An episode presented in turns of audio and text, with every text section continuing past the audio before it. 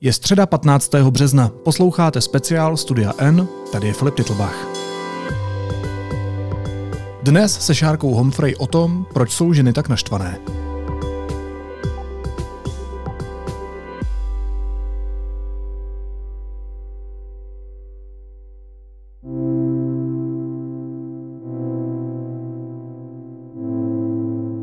Na konci minulého roku vydala 24 esejí podložených daty o postavení žen v české společnosti. Kniha dostala jméno Proč jsme tak naštvané a v domácích médiích rozvířela jinak mrtvou debatu o feminismu. Jaké je to být ženou v současném Česku? O tom teď budu mluvit s právničkou, odborářkou a autorkou zmíněné knihy Šárkou Humphrey. Šárko, vítej, ahoj. Ahoj. Jaký to je být tváří lokálního feminismu? Zajímavý zajímavý. A uh, jsem ráda, že se mi to stalo až uh, v úvozovkách pokročilém věku uh, s určitými životními zkušenostmi a s nějakým backgroundem. Není to totiž jako úplně jednoduchý, setkávám se s celou řadou negativních reakcí. Zároveň jak ve veřejném prostoru, tak na internetu nejsem první den. Hmm. Na spoustu věcí jsem byla připravená a hlavně bych řekla, že jsem si to v úvozovkách zejména v té knížce odmakala.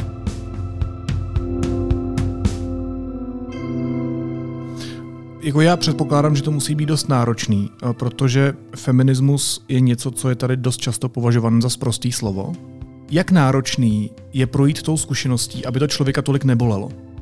Co všechno si musíš prožít, aby si mohla být hrdou tváří českého feminismu? Je dobré mít nějaké životní zkušenosti, to je určitě jako základ. Jo? Ale jaký? A, jako co ti v tom pomůže? Eh, pomůže ti setkání se s těmi nerovnostmi na svoji vlastní kůži. Mm-hmm. Jo. Jako ve chvíli, kdy jsem já neměla třeba zkušenosti z pracovního světa nebo s tím, jak je náročný mateřství, eh, tak by se mi těžko nějakým způsobem argumentovalo nebo obhajovalo to, o čem píšu, kde bych to měla třeba vyčtený jenom z těch výzkumů. Mm-hmm. Dále je dost podstatný, že ta naše feministická komunita u nás je poměrně rozrostlá. Jo. Jako na jednu stranu je nás jako relativně málo, ve se známe, často si tykáme, už jsme spolu všichni něco napsali, natočili, zažili, ale čím dál je nás jako víc a víc a ve chvíli, kdy eh, se z důvodu, že eh, se zrovna děje něco aktuálního spojené s jednou konkrétní osobou, v tuhle chvíli je to třeba ta knížka, ta konkrétní osoba někam jako dostane, tak je dobrý vědět, že má ty ruce a ramena, který ji vlastně podpírají. Mm-hmm. Takže máš kolem sebe nějaký safe space? Je to něco, co ti pomáhá v tom být sama sebou? Určitě, nepochybně.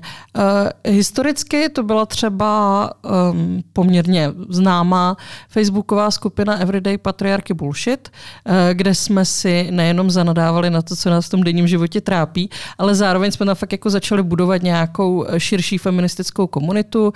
Potom v tom profesním světě uh, tím, že vlastně v tom tématu genderové rovnosti se pohybuju docela dlouhou dobu i nejen publicisticky, ale třeba výzkumně nebo nějakým způsobem expertně, eh, tak zároveň vím, s kým třeba spolupracovat, na koho se obrátit. Hmm. No a v neposlední řadě, co mě třeba jakoby pomohlo nejvíc, bylo to, že jsem si nedělala iluze o tom, jak, eh, jaké jsou reakce na vzhled žen, které se pustí do nějakých eh, kontroverzí ve veřejném prostoru. Takže jsem byla i připravená na to, že mě lidi nebudou hodnotit podle toho, co říkám nebo píšu, ale podle toho, jak vypadám.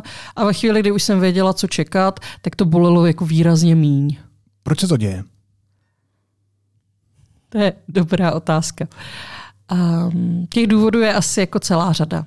Jo, máme prostě nějakým způsobem stereotypně zažitou um, jako představu o tom, jak by ženy měly vypadat a o co by měly usilovat.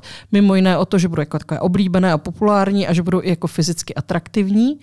A celá řada lidí zkrátka funguje na nějakou takovou jako první signální, jo? že ve chvíli, kdy vidí ženu, která prostě tady jako tomu uh, nedostačuje a zjevně se ani jako nesnaží úplně tady mm-hmm. tuhle tu úlohu nějakým způsobem naplnit, tak je to taková jako knee reakce, že prostě se jí pokusíš jako vrátit na to jako její místo podle ano. tvého názoru. Je to určitý obraný mechanismus, který je prostě do, značnou, do značné míry jako takový jednoduchý, skoro bych si troufla říct, že až jako pudový. Není to něco i třeba, co já bych třeba zazlívala těm konkrétním lidem. Mně to teda jako reálně přijde spíš takový legrační, ale um, je to jako něco, co je svým podst, ve své podstatě jakoby nepříjemné. Má to i za účel někoho jako zastrašit, opravdu jako regulovat to nějaké třeba společenské vystupování a v tomto ohledu je potřeba se mít předtím trošku jako na pozoru, nebagatelizovat to, nedělat to, že se jako to neděje, jo, tvrdit, že vlastně jako o nic nejde, že to hmm, vůbec hmm, nemusíme hmm. řešit, ale být na to připraven. A jak na to reaguješ? Jak jako kdy? Má smysl se s tím nějak potýkat, nebo má smysl dávat takovým lidem prostor, hlas, zvyšovat jejich dosah tím, že na ně reaguješ? Já a nebo to vždycky dělám odpovědi. jenom to, na co se cítím hmm. a to bych doporučila i ostatním. Já neříkám, že má být jako povinnost v ostatních na něco nějak reagovat. Já z toho mám jako většinou legraci a uh, odpovídám třeba často sarkazmem, vtipem, jako na sítích, třeba gifem. A ono to dost často ty hejtry jako vyvede i z rovnováhy, protože prostě třeba takovou jako reakci ne, ne, nečekají. Uh, buď si netuší, že si vůbec jako toho někdo všimne, hmm. nebo, nebo očekávají to, že prostě buď to budu ignorovat, nebo že se budu nějak jako bránit, obhajovat, hmm. vysvětlovat, hmm. což je přesně to, co už jako nedělám, na to už opravdu jako fakt nemám náladu.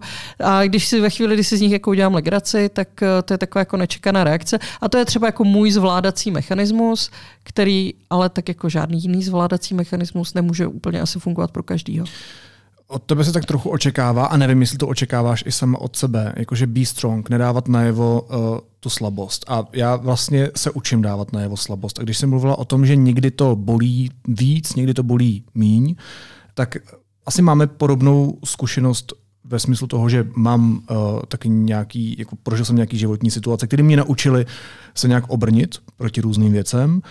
Asi je to moje práce, novinařina, kdy jsem byl samozřejmě zvyklý na nějaký hejty. A od té doby, co jsem veřejně vyautovaný, tak se samozřejmě spousta kritiky netýká mojí práce, ale týká se mojí vlastní identity. A jsou dny, uh, kdy se cítím sebevědomně, kdy se cítím dobře, uh, kdy dokážu tyhle věci ignorovat nebo se proti ním postavit a nedělá mi to žádný problém. Ale jsou dny, kdy mě to semele co děláš v ty dny, kdy tě to semele? Odpočinu si. Odpočinu si zároveň, eh, a není to jako žádným tajemstvím, já chodím jako své stresy rozpouštět na terapii, eh, což je mnohem lepší než to, co jsem dělala dříve, to znamená, že jsem mi rozpouštěla v práci. Já jsem na terapii začala chodit primárně kvůli svému workoholismu a nakonec eh, jsme si vybudovali takový vztah, ve kterém já můžu jako spíš jako reflektovat svoje hmm. nějaké myšlenkové pochody a připravit se třeba na možná jako stresové situace, což je něco, co k čemu ta profesionální pomoc tako taky může sloužit, ale i někdy jako je toho i na mě moc a potom jako si zkrátka z těch 15 míčků, kterým jako každý mm, den mm. žongluju, tak nějak jako odložím a žongluju jenom s těma ostatníma, než mám zase jako náladu prostě doplnit ten počet. Já teda musím říct, že um, jsem to v životě zažila opravdu jako dost. O řadě věcí píšu v té knížce, nebo jsem o ní někdy mluvila. O některých věcech eh, ani ne, protože jsou to třeba uh, jako věci, které se dotýkají i jiných lidí a, a, a nepřísluší třeba mně úplně, abych jakoby je ventilovala jako veřejně ale už před docela dávnou dobou jsem si z toho odnesla po naučení, že vlastně mě jako opravdu hned tak něco nezdolá. Ne, že bych si nějak cíleně budovala auru, jak já tomu říkám, ocelové superženy, ale zároveň jako mám životem voskoušenou dost vysokou míru odolnosti a beru to jako nějakou svou eh, jako kompetenci a i tím pádem i nějakou jako povinnost, eh, ať už v otázkách feministických nebo třeba jako v mojí práci, fungovat tak, jak mi to dovolí i na nějakou jako obranu nebo reprezentaci těch, kteří třeba jako tak odolní nejsou. Dovolíš si uh, jako ztratit úplně emoce, plakat? Rozumíš, u feministky se očekává, že je to ta žena bez emocí, lesba většinou samozřejmě, která nenávidí muže. To je takový ten veřejný mm. obraz. Takže by mě zajímalo, jestli třeba někdy nechceš jako vyhnout emocím aby si nebyla považovaná za tu jako hysterickou ženskou, jak to běžně bývá. Protože já si občas připadám, že se snažím vyhnout emocím právě proto, že u gejů lítá ve vzduchu ten stereotyp toho, že jsou ženštilí. A já se snažím nenaplnit stereotyp. To znamená, že mám v sobě nějakou internalizovanou homofobii, kterou, kterou naplňuju, abych nějakým způsobem no, nepodpořil nějaký předsudek. Je tohle něco, co tě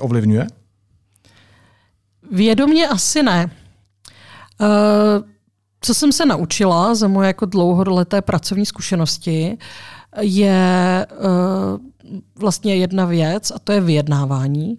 Já jsem už i v dřívějším zaměstnání se účastnila často jako jednání, někdy poměrně náročných, mm-hmm. ve kterých se nehraje jako vždycky fair. Uh, naučila jsem se, jak se v takových situacích chovat, naučila jsem se nějakou jako poker face, nedávat najevo třeba jako zklamání nebo netrpělivost toho, že se nikam jako neposunujeme, anebo i prostě opravdu jako vztek, naštvání nebo nějakou jako lítost.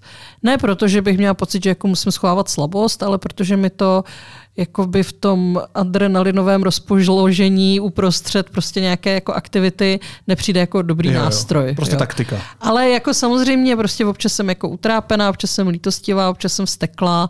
Jo, jako zase to není něco, něco, s čím bych eh, se jako v životě nesetkala ale um, asi mi taková ta pravidelná psychiohygiena dost hmm. jako záleží na tom, abych se nedostávala do nějakých jako úplných meltdownů. Jo, jo říkám si, tak ty máš terapii, já chodím taky k terapeutovi, eh, jako, nejsou to spíš ty lidi, kteří jsou frustrovaní a píšou nám ty hejty, kteří by právě potřebovali terapeuta? Nedokážu si uh, představit, jak bych hodnotila, jestli ho někdo potřebuje nebo nepotřebuje. To mi opravdu nepřísluší. Ale moje zkušenost ve chvíli, kdy se jako diskutuje, jestli jako náhodou to teď není taková módní vlna, jestli jako lidi nechodí na terapii hmm. zbytečně, je, že ani tak jako neznám nikoho, kdo by chodil na terapii zbytečně, jako spíš někoho, kdo by měl chodit a nechodí. Jo. Jestli to platí plošně na lidi, co jsou frustrovaní z vývoje společnosti a z toho, že si ženy dovolují hovořit o věcech, to jako samozřejmě říct nemůžu, ale obecně si myslím, že mm, prostě zkrátka jako profesionální pomoc eh, jako součást sebepéče by se měla stát eh, eh, nějakým jako standardem, měla by být jako dostupnější a měla by být destigmatizovaná. Amen. V jaký životní chvíli jsi nejzřetelněji uvědomila, že jsi diskriminovaná jako žena? Určitě to bylo něco z eh, pracovních zkušeností dřívějších, což třeba jako zpětně to, že když eh, jsem si uvědomila, že třeba druhé těhotenství mi v podstatě zbouralo moje představy o původním kariérním směřování, které jsem jako měla. Mm-hmm. Že jsem se jako velmi rychle uvědomila, že ano, jako jedno dítě s kratší pauzou se jako ustát dál, ale to druhý, že vlastně už znamená opravdu, že mi jako ujede vlak. Tak v té době jsem to tenkrát nesla jako dost úkorně, a zpětně, ale zase si třeba jako uvědomuju, že mě to nasměrovalo na úplně jinou dráhu, která je z dnešního pohledu jako mnohem lepší a zajímavější. Nicméně um, xkrát předtím jsem se setkala už s tím, že se očekávalo, že na tu mateřskou nějakým způsobem půjdu, dřív nebo později. Byla jsem hodnocena jako podle svého vzhledu, kde já jsem nějaké mainstreamové představy o fyzické atraktivitě nenaplňovala asi jako nikdy. Um, očekávalo se, že budu jako o někoho pečovat. Velké překvapení uh, zavládlo ve chvíli, kdy se naše jako manželské uspořádání vyvinulo do toho, že já budu ten jakoby primární, hm, nechci říct živitel rodiny, ale ten mhm. člověk, kdo má nějakou jako výraznější profesní uh, kariéru, a manžel bude zase ten, kdo třeba nějakým způsobem bude víc zajišťovat takový ten nějaký jako support a background. Prostě ty, ty role jako v tomto ohledu nejsou nás jako hmm. úplně tradiční. Uh, takže spíš, uh, než bych jako dospěla k názoru, že uh, jsem se stala obětí nějaké jako zásadní diskriminace, což je ale spíš jako štěstí, než by jako neexistovala, uh, tak jsem spíš jako vnímala celoživotně nějakou jako náročnější úlohu při prolamování třeba právě těch stereotypních očekávání. Ty jsi jako jeden z důvodů k naštvání pro Radio Wave uvedla, cituju, zbytečné překážky, které se vyskytují jenom kvůli stereotypnímu uvažování lidí a které nemají žádné praktické opodstatnění. To mě dovede přivést k zuřivosti. Co je to za zbytečné překážky, kterým ženy v Česku čelí? Jsou nejrůznějšího charakteru. Jo, zase můžeme zůstat u toho, e, čemu já se věnuji jak v knížce, tak řekněme odborně, což je třeba ten, e, ta oblast vzdělávání a práce, Jo, jako očekáváme, že v úzovkách něco se hodí pro holky, něco se nehodí pro holky. Když chtějí eh, dívky jít studovat eh, nějakou v úvozovkách typicky nebo tak jako tradičně eh, klučičí školu nebo nějaký obor, nebo se pak něm chtějí profesně uplatnit, tak to mají zkrátka jako složitější, mm-hmm. protože se očekává, že neuspějou, nebo jsou o to aktivně odrazovány, nebo je dokonce i ten zaměstnavatel, ať už či více, více či méně jako explicitně z tohoto důvodu třeba jako nepřijme nebo posuzuje přísně přísněji.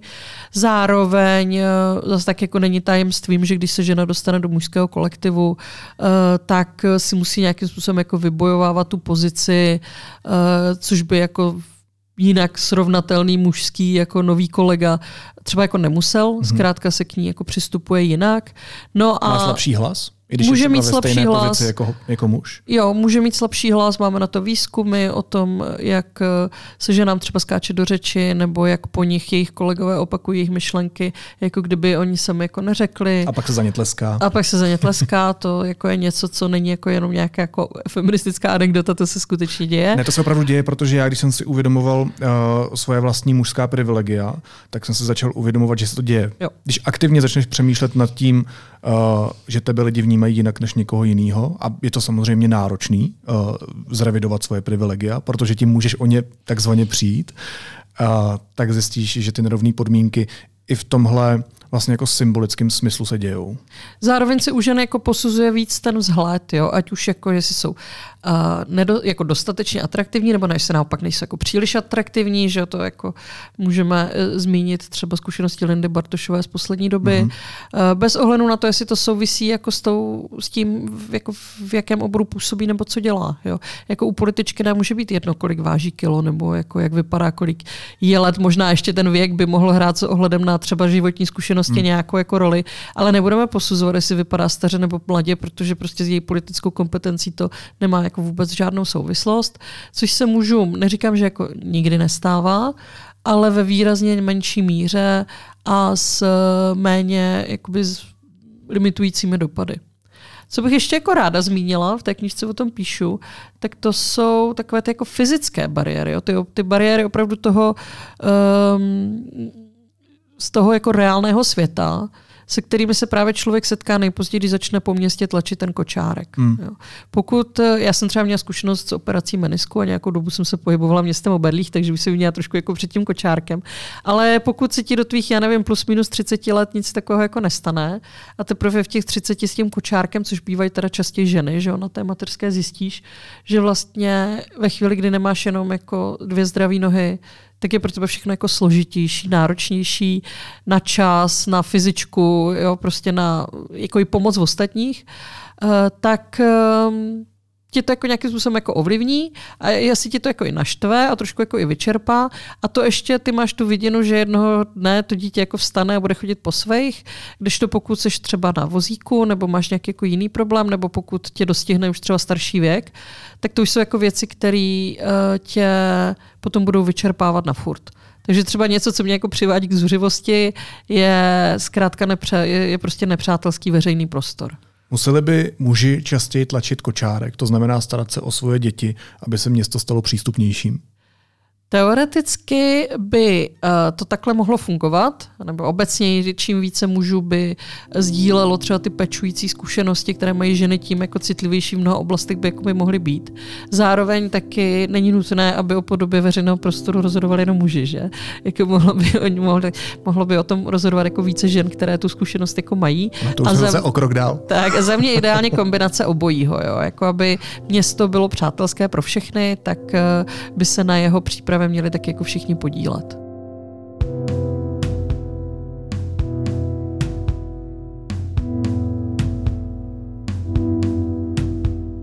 Uvědomují si ženy, že čelí těmhle často velmi, velmi zbytečným překážkám? Je to něco, eh, co v obecném měřítku mají ženy zvědomělé, anebo se naučili v tom prostě chodit a berou to jako standard, jako status quo, jako něco, co si třeba úplně neuvědomují?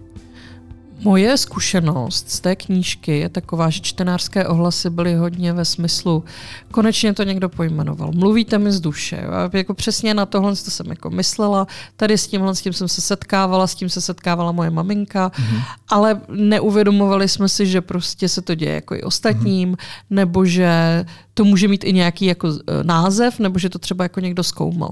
Myslím si, že ta míra toho uvědomění si je u nás jako dost nízká a jsem teda upřímně řečeno až jako překvapená, jak nízká.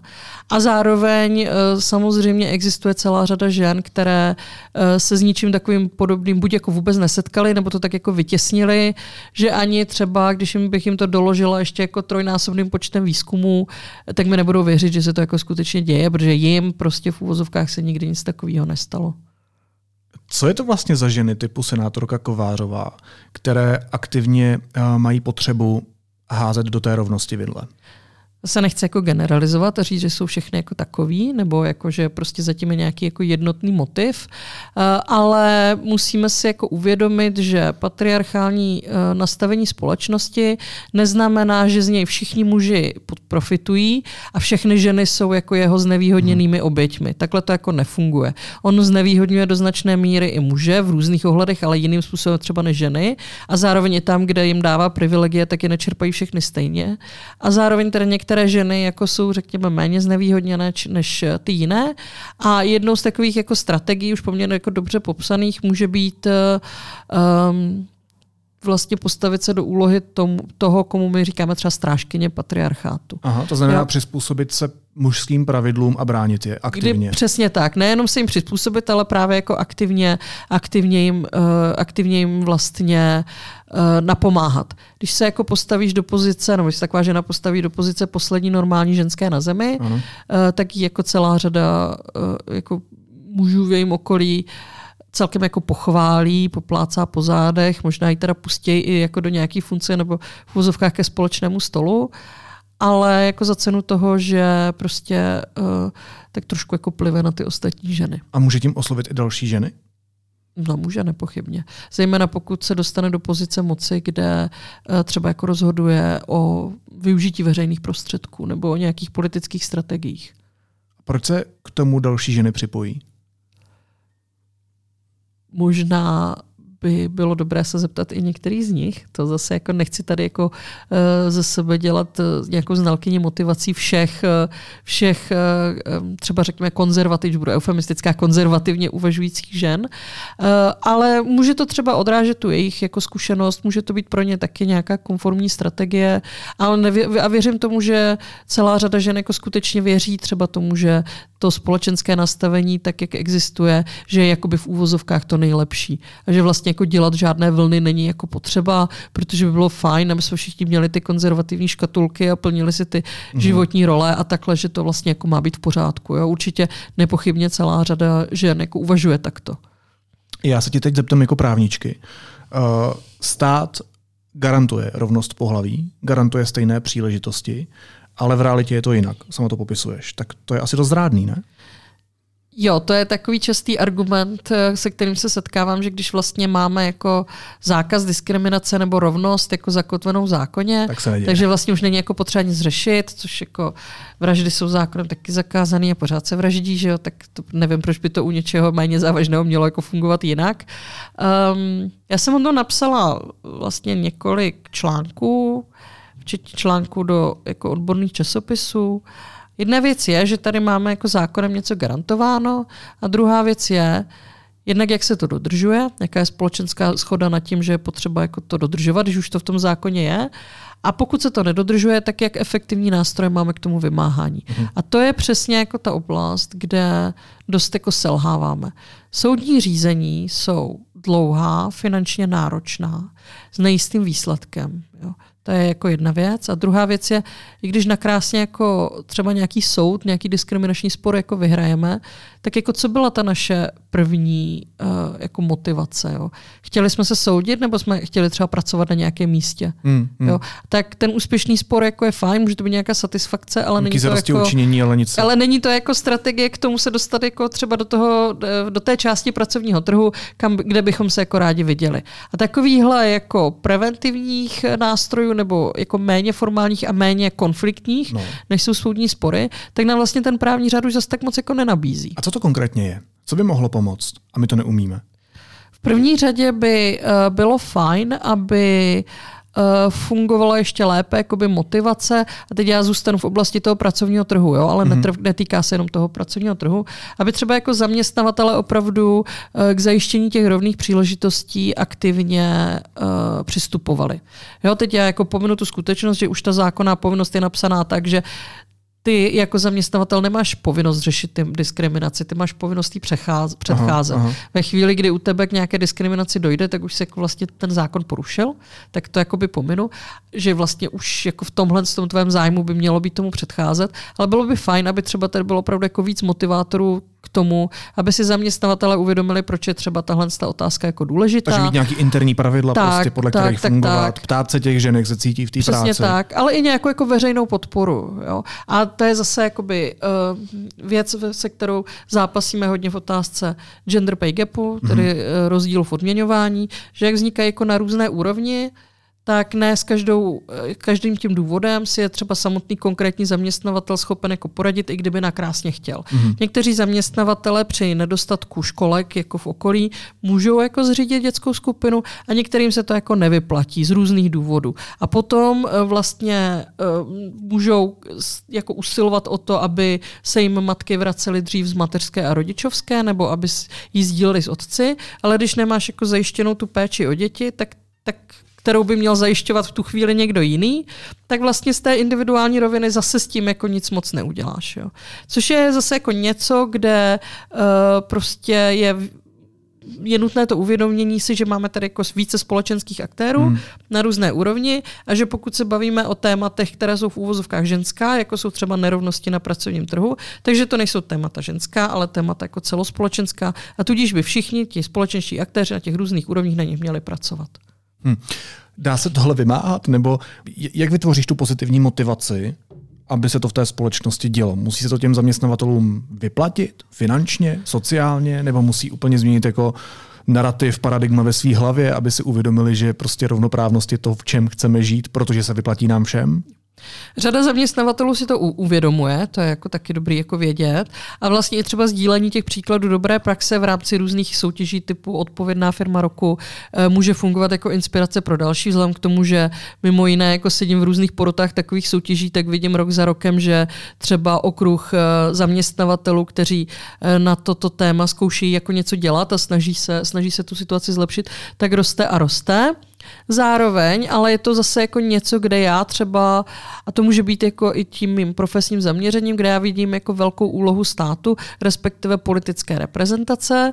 A tady bychom měli víc jako individuální voliči a voličky uh, při rozhodování třeba o tom, koho budeme volit nebo podporovat, bychom měli jako těmto, těmto tématům uh, vlastně jako přikládat větší důležitost. Mm-hmm.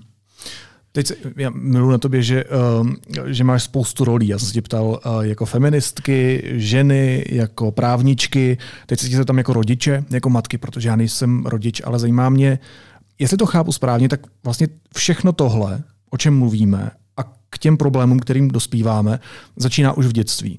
Začíná už u toho, že se prostě holčičce v růžových šatech koupí malá plastová kuchyňka, dostane penál s nápisem Princess, uh, chlapeček v modrých nebo v nějakých zelených teplácích, v nějakém outfitu dostane meč a je prostě ten bojovník a ten aktivní chlapák, uh, dostane malou laboratoř, aby se učil, aby objevoval ten svět, dostane penál s nápisem Hero. Je tohle to, kde to všechno začíná? Je to určitě část toho, je to velký faktor. Jo? To, co dětem nabízíme jako modely uh, už k té hře nebo k nějaké potom zájmové činnosti, tak má jako velký vliv na to, co jim bude v úvozovkách připadat jako normální. Co si vnitř, vnitřní jako standard, kde se budou socializovat, s kým se tam budou setkávat a tak dál. Zároveň ale to není jako jediný. Jo. Jako oni vidí děti samozřejmě to, jak máš nastavený v rodině ty modely, jak no. to mají nastavený prarodiče, jak to mají nastavený uh, třeba tví sourozenci ve svých rodinách. Takže jako mm, důležitý vědět, že že sice nakrásně můžeš dávat jako dětem unisexové hračky, oblečení, ale dokud bude doma jako jasně daný, kdo kdo živí a kdo neživí a kdo pečuje a kdo nepečuje, tak prostě si to jakoby taky odkoukají.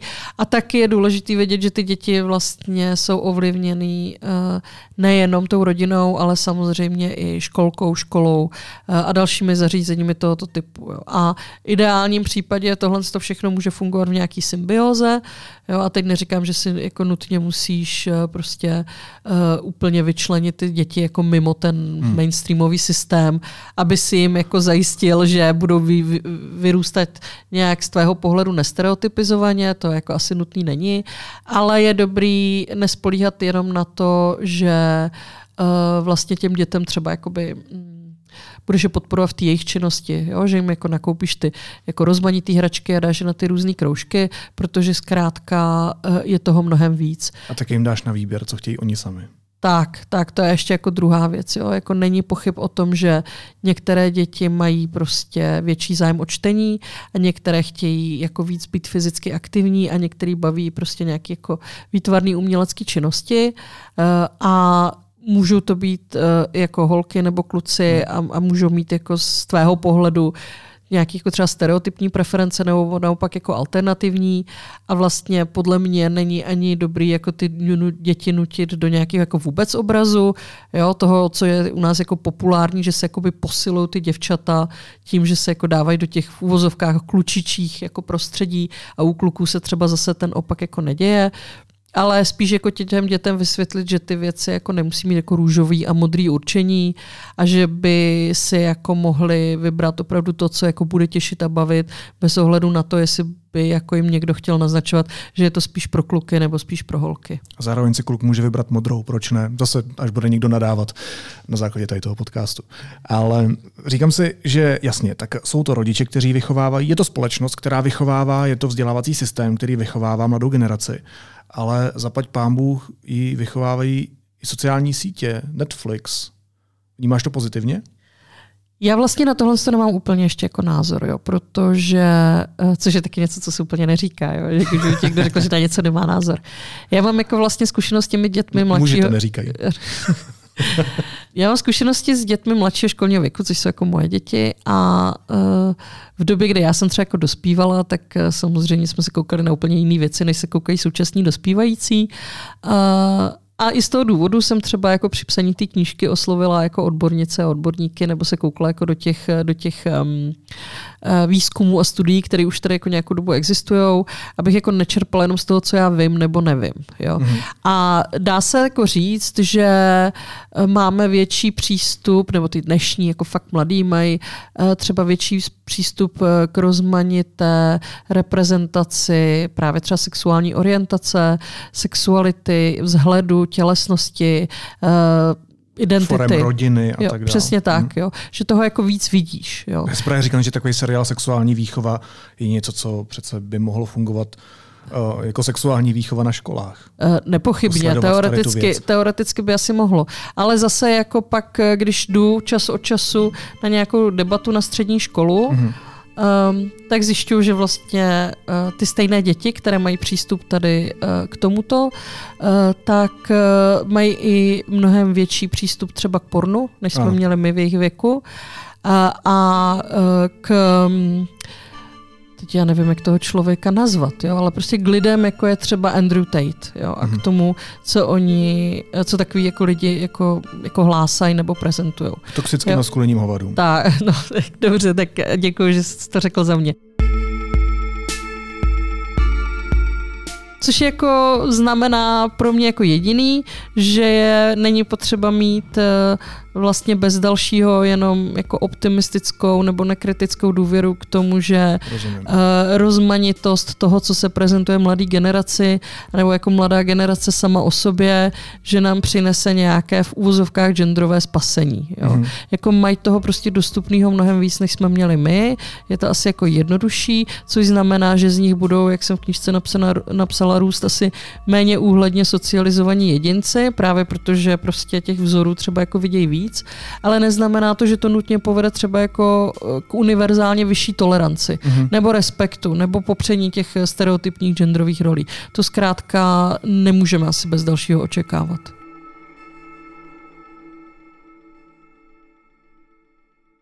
Teď se ti budu ptát jako autorky knihy, uh, protože ta knížka se jmenuje Proč jsme tak naštvané. Výborný titul, každá otázka každého novináře asi musí uh, jako směřovat i na název té knížky. Ty jsi popsala, že ženy v Česku naráží na diskriminační chování, že naráží na překážky, na nerovnosti. A mě by zajímalo, co se děje s tím naštváním, protože ta emoce se vždycky někam vyplaví. Ona v něco se přemění, to naštvání. Jako kam ten vztek a kam ty emoce uh, potom mizí? To je taky dobrá otázka a mě by to samotnou zajímalo. Když diskutuju se čtenářkami té knížky, tak uh, oni sami jako neví, co s tím, jo, uh, často. Je to jeden z důvodů, proč jsem do poslední kapitoly zařadila takové jakési desatero toho, co teď jako dělat, jo, jako, tak teď si to četli až sem a co teď s tím, Jo. A jsou tam nějaká praktická doporučení typu um, najdi si neziskovku, která mluví svůj, svým hla, tvým hlasem a nějakým způsobem ji podpoř, mm-hmm. zapoj se třeba do lokálního dění, uvědom si svou voličskou kompetenci a pravomoc.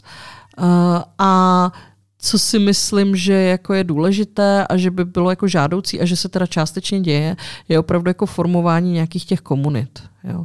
Ve chvíli, kdy eh, ve srovnání třeba s dřívějšími generacemi už není ten jako ta jediná možnost se s tím v úvozovkách nějak smířit, akceptovat ten ženský úděl a prostě si to naštvání buď jako rozpustit nebo um, nějakým způsobem jako ignorovat a potlačit a jenom si říct, no tak jako hold to jiný nebude, ale máme těch alternativ víc, tak pro mě je prostě důležitý a vychází to jak z mýho feminismu, tak z mý práce, budovat nějakou jako komunitu a usilovat třeba o nějakou změnu jako společně. Takže využít vztek k pozitivní změně, konstruktivní. Tak. tak. Asi se ve společnosti, dost možná i mezi posluchačstvem toho podcastu, najde dost lidí, kteří uh, ta tvoje slova budou chápat jako vyhrocenost, jako dělání tématu z něčeho, co tématem není. Pro ně není, dodávám já. Uh, protože to vidím v diskuzích, vidím to v médiích, v různých názorech, především mužů, takový to prosím vás, je to přehnaný, jsou tady opravdovější problémy. Teď musíme přece řešit válku, teď musíme řešit inflaci. Proč zase řešíte uh, něco, co se týká nějaký skupiny, která prostě mě vůbec nezajímá? Proč řešíte buzny, proč řešíte ženský hysterický a tak dále? To je, myslím, jako velmi častý. A všechny v uvozovkách, co teď říkám samozřejmě. Um, jak to, za prvé, jak to vysvětluješ a jak si to vysvětluješ? Já si to nějak moc jako nevysvětluju, jo? nebo vysvětluji si to nepochopením právě toho, že ty v uvozovkách ženské problémy nejsou jenom ženské. Jo? Konec konců jako i na ženy dopadá válka, jo? Jako, ať už jako v podobě válečných uprchlic, nebo v podobě toho, že eh, státní zpráva, která eh, vykonává spoustu agendy třeba v souvislosti s příchozími Ukrajiny, tak jako výrazně feminizovaná, jo? nebo eh, v souvislosti vlastně jako s dalšími, s dalšími aspekty těch válečných konfliktů, tak i tady jako to dopadá prostě na ženy nějakým způsobem v některých ohledech citlivěji než na muže. Eh, podobně inflace, Jo, podobně to máme, jako můžeme se vrátit třeba do dob covidu, kdy máme jako i statistiky o tom, co vlastně všechny ty lockdowny a zvýšená infekčnost a úmrtnost, co to znamenalo jako pro ženy, jo, že více prostě se jim jako rozrostly ty domácí povinnosti, že to dopadlo na ně hůře v otázkách psychického zdraví a stresu a tak dále. Takže jako je důležité si uvědomit, že ty věci jako nejsou oddělitelné, že všechno to aktuální dění tak je zároveň jako genderovaný a zároveň, že prostě ta ženská témata témata nejsou jako témata jenom žen, ale minimálně celých jejich rodin a spíše jako celé společnosti.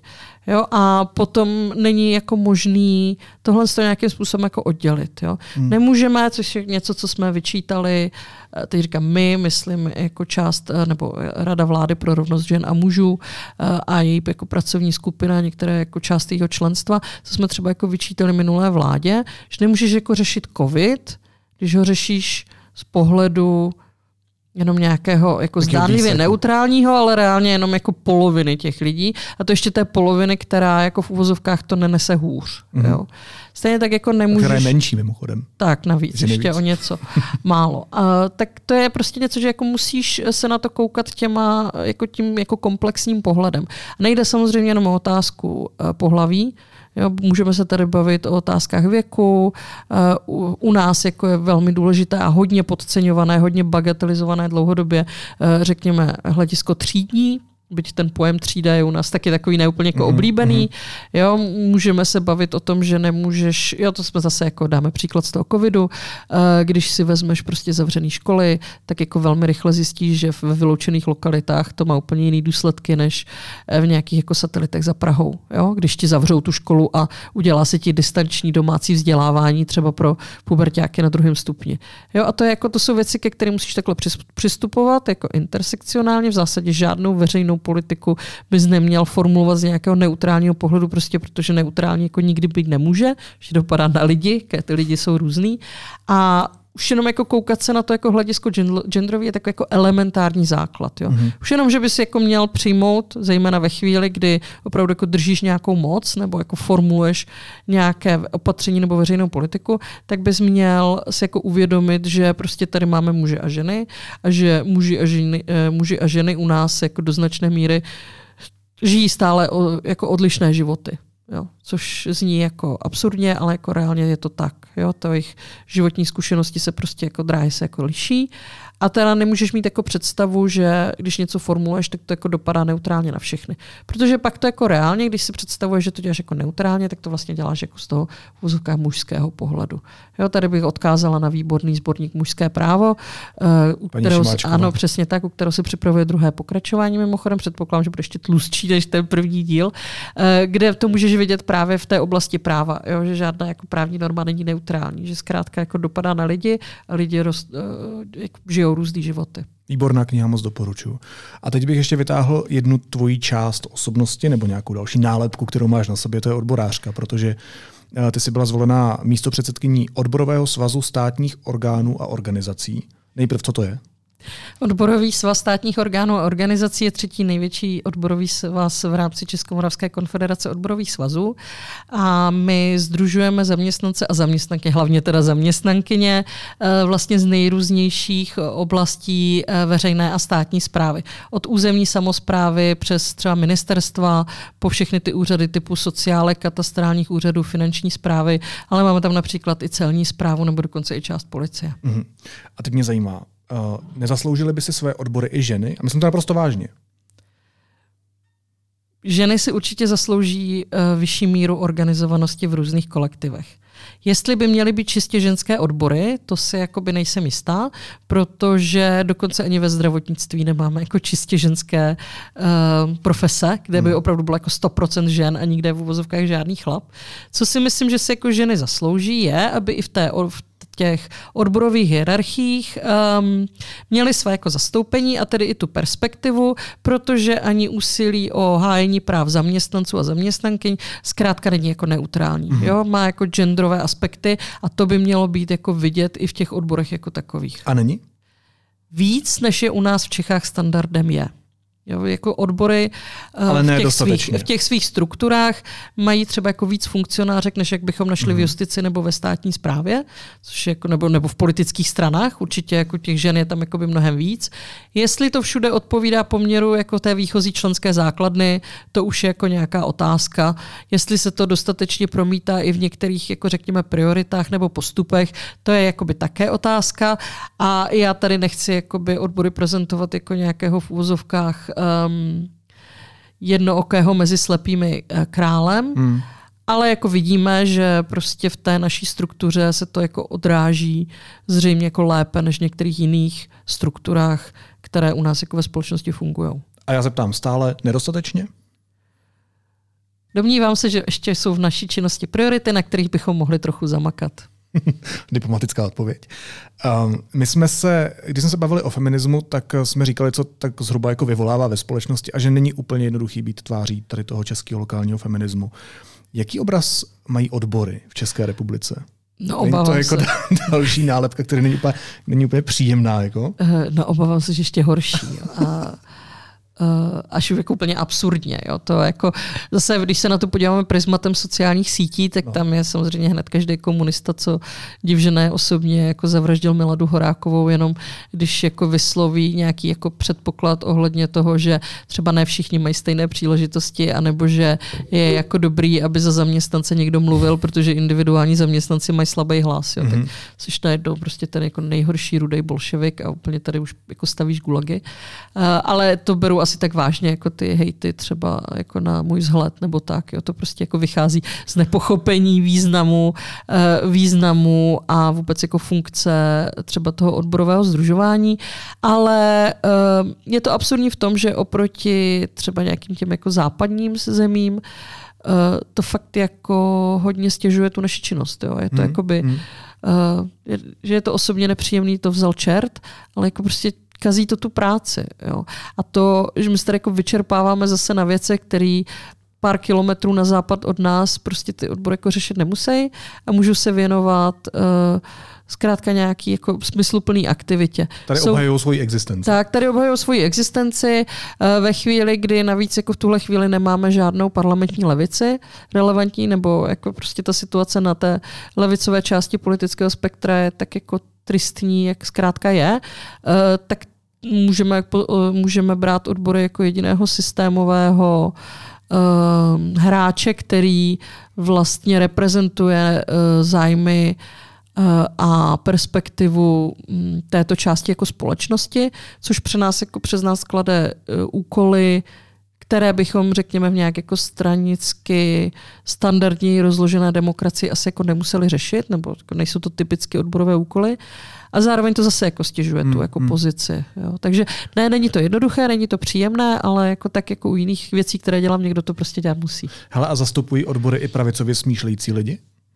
tak co by nezastupovali. Jo. Konec konců, eh, když se podíváš do nějakých těch um, úplně počátku odborového hnutí, třeba jako u nás, a podíváš se, kdo tady ještě jako za Rakouska, Uherska zakládal jako první odbory, eh, tak to byly spíš kvalifikovaní zaměstnanci. Jo? To byly třeba typografové, které bychom jako dnešním pohledem mohli dát někam na úroveň třeba ajťáků. Hmm. Jo? A byli to jako lidé, kteří eh, nutně eh, nemuseli být tehdy ne ještě úplně jako eh, diversifikovaného levicového smýšlení, ale a vznikaly konkrét, jako odbory i jako jiného politického zaměření, než, než jak si představujeme teďkon, ale byly to jako lidé, kteří si jako uvědomovali, že jeden zaměstnanec má jako jiný hlas než jako skupina zaměstnanců a že zároveň ve chvíli, kdy pracuješ v nějaké profesi, eh, tak máš nějaký podobný eh, cíle nebo potřeby.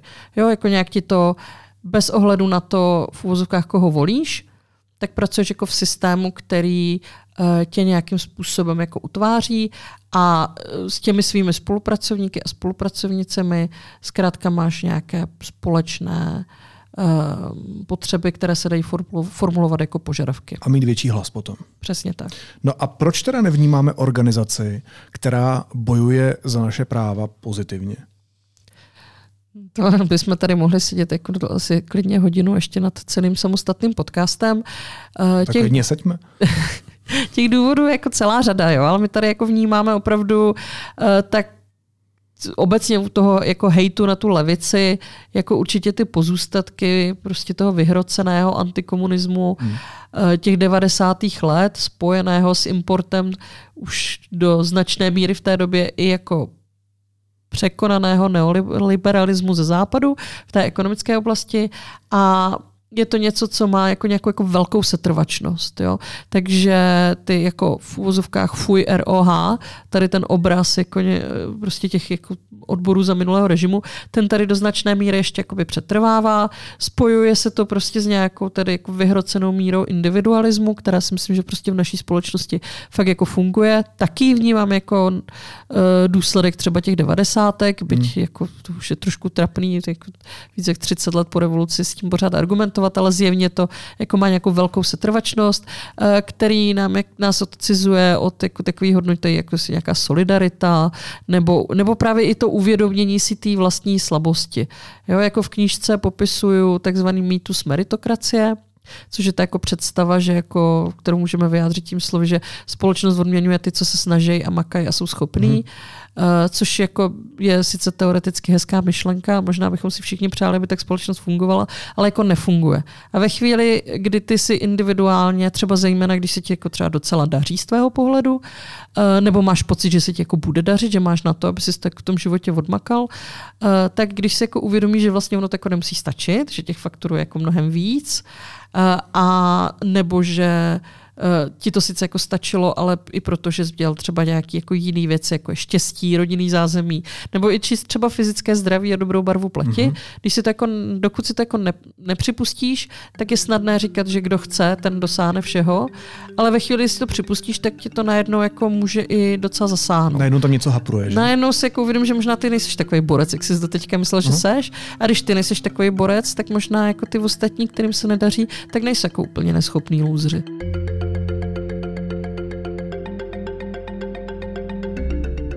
To je třeba jako ten krok, který u nás jako spousta lidí si myslím, že není úplně jako myšlenkově uh, schopná udělat. Mm-hmm. A což samozřejmě zase potom stěžuje jako práci na té, uh, třeba v té odborové činnosti.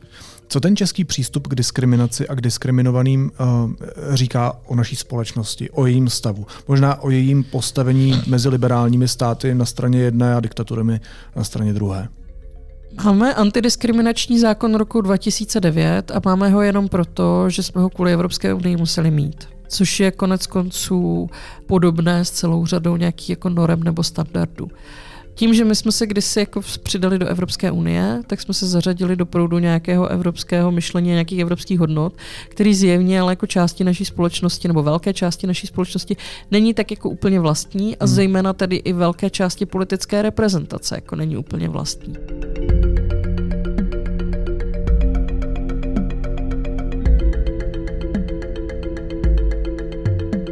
Jo, když jako vezmeš, že Evropská unie není uh, třeba jenom otázka jako volného trhu nebo nějakých těch ekonomických výhod, ale najednou si zjistí, že bys jako měl prostě akceptovat uh, třeba tady tyhle ty zásady um, třeba ochrany slabších. Třeba nebo respekt vůči třeba, re, tak, Přesně tak, jo, nebo to, že se jako nemá diskriminovat a že všichni mají mít stejné šance a ty je nemáš hmm. jako a priori uh, jakoby snižovat, tak to už je něco, co nám tak úplně jako nekonvenuje. Kdyby jsme hmm. v Evropské unii nebyli, tak bychom na tom třeba v těch eh, žebříčcích genderové rovnosti byli nejspíš jako mnohem hůř.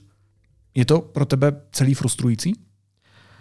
Někdy to je pro mě velmi frustrující, zároveň uh, je to uh, i jako svým způsobem výzva. Jo. Jako mě to spíš jako poání k těm dalším aktivitám. Se držíš toho svého desatera. Tak, jako vidím, že prostě ta práce ještě není hotová a že hned tak jako nebude a mám tendenci se radovat aspoň třeba z malých diskurzivních posunů uh, nebo z toho... To je hezký sousloví, malý diskurzivní ano, posun. malý diskurzivní posun. Co si mám ano. představit pod malým diskurzivním uh, posunem? Tak pod malým diskurzivním posunem si můžeme představit to třeba, že my se tady spolu jako o tom vůbec bavíme že jako ještě jako relativně mladá žena je v pozici, kdy uh, takovéhle věci, jako, um, které říká i třeba někoho jako zajímají a dostane se do takhle seriózního podcastu, který a sledovaného, který navíc jako vede uh, jako mladý muž, jako výrazně ještě mm-hmm. jako mladý muž, jo, což, což jsou věci, které by se třeba před deseti lety nestaly. Jo. Uh, nebo uh, to, že ta knížka třeba měla tak velký jako ohlas, a že na ní vycházejí recenze, které právě jako nevychází z těch pozic, že si tady jako ta knížka řeší nějaký ženský tématka, které jsou jako úplně zbytečný.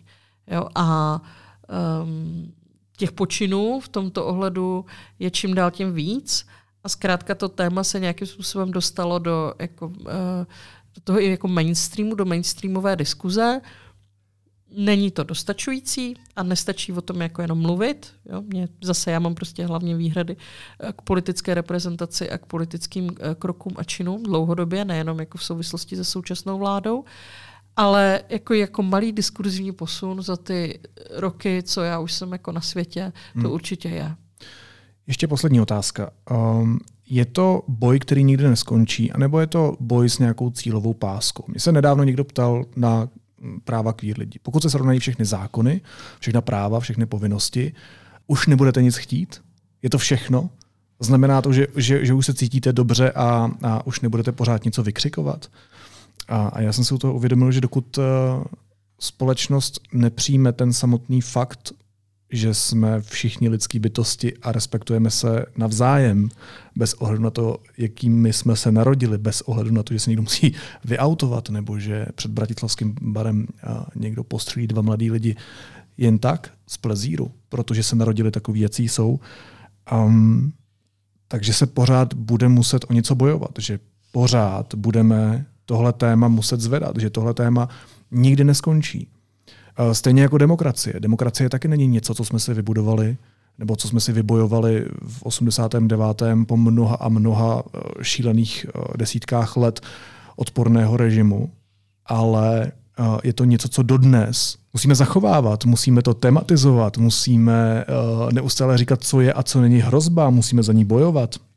Je feminismus něco, co někdy nebude potřeba, co někdy skončí, protože to prostě nebude potřeba? Dokud ti někdo říká, mm, že vy pořád jako vykřikujete, něco chcete a jestli až dostanete tohle, tak budete konečně jako mlčet, tak dokud s tebou takhle někdo mluví, tak je jasný, že tě nebere jako sobě rovnýho, že pro ně v podstatě nejseš člověk, že prostě tě pod něj seš nějaká jako um, trošku jako méně hodnotná entita, když to takhle velmi jako zestručným. A to se neděje samozřejmě jenom queer lidem. Jo. To se děje zdravotně znevýhodněným, to se děje lidem různého věku, ať už mladým nebo starším, a to se děje pochopitelně i ženám nebo, po, nebo feministkám a feminismům.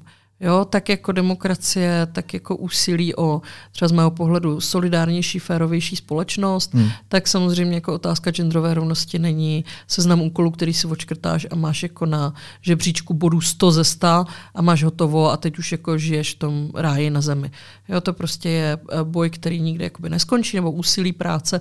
Třeba nerada používám tu bojovou retoriku. Jo. To je je něco, abychom se mohli bavit o tom, jak jsou třeba témata, jako je právě úsilí uh, nebo revoluce, jak i ten slovník je takový jako maskulinizovaný, prostě mm-hmm. takovým tím heroickým válečným, mm-hmm. uh, válečnou terminologií. Jo, takže já používám spíš jako pojem jako úsilí, práce, aktivita a podobně, protože to je spíš to, jako já, jak já to chápu. Tak Vidíš, to jak prostě jsem tím nasáklý, to je taky dobrá reflexe. Uh, jo, to, a to je reflexe, kterou jsem taky jako nedávno teprve udělala i ze svého pohledu na nějakém večírku, když jsem si uvědomila, že představa, že tady jednou bude jako feministická revoluce, která ze dne na den jako změní ten řád světa, takže to jako představa jako takové té maskulinizované heroické revoluce ano. a to, co já jsem doteďka měla jako za v úvozovkách jenom salámovou metodu postupného zlepšování, takže vlastně to není jako něco méně jako hodnotného, že to je zkrátka nějaký progres a nějaký postup a že to vlastně spíš bude ta feministická revoluce, že my prostě budeme, že bude kontinuální, bude prostě spočívat ve postupném zlepšování nějakých jako aspektů, uvědomování si toho problému a tak dále. Udržování těch Přesně aspektů. tak. A tahle práce zkrátka nebude nikdy hotová. A ty úkoly se budou měnit a společnost se bude měnit a, a budou jiné požadavky, jo, jako samotná planeta pře nás bude postavovat jako, nás bude postavovat jako nové úkoly, které budou mít vliv i na tu podobu třeba toho mhm. feminismu, mm-hmm. demografické změny a tak dále. Takže to je něco, co pojmově nemůže být nikde hotovo a zároveň je to ale právě něco, a to bylo ten můj jako důležitý aha moment tam z toho večírku, že my tady jako nemáme usilovat právě o tu jako nějakou velkou, obrovskou dramatickou revoluci, ale že vlastně to, že jakoby pracujeme den za dnem na tom, aby se ten život nějakým způsobem zlepšil, aby ta společnost se stala vnímavější a nějak se projevila, tak to je vlastně to, co je jako hodnotné a žádoucí. A to, že to nebude nikdy hotový, tak to není něco, co by nás od toho mělo odradit.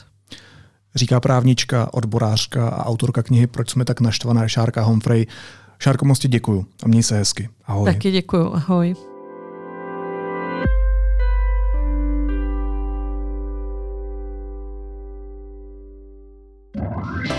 Ahoj, tady Rosťanovák z Cirkula Putika. Zvu vás na naše nové představení Horáček Gen XYZ. Známé texty Michala Horáčka zazní v nových hudebních aranžích od Vladimíra 518, Báry Polákové, Ondřeje Rumla, Katarzie 7x3, Alberta Romanutyho a dalších. Čeká vás hudba, akrobacie a hlavně zážitek, co spojí všechny generace. Od 19. do 25. dubna. Více na www.azyl78.cz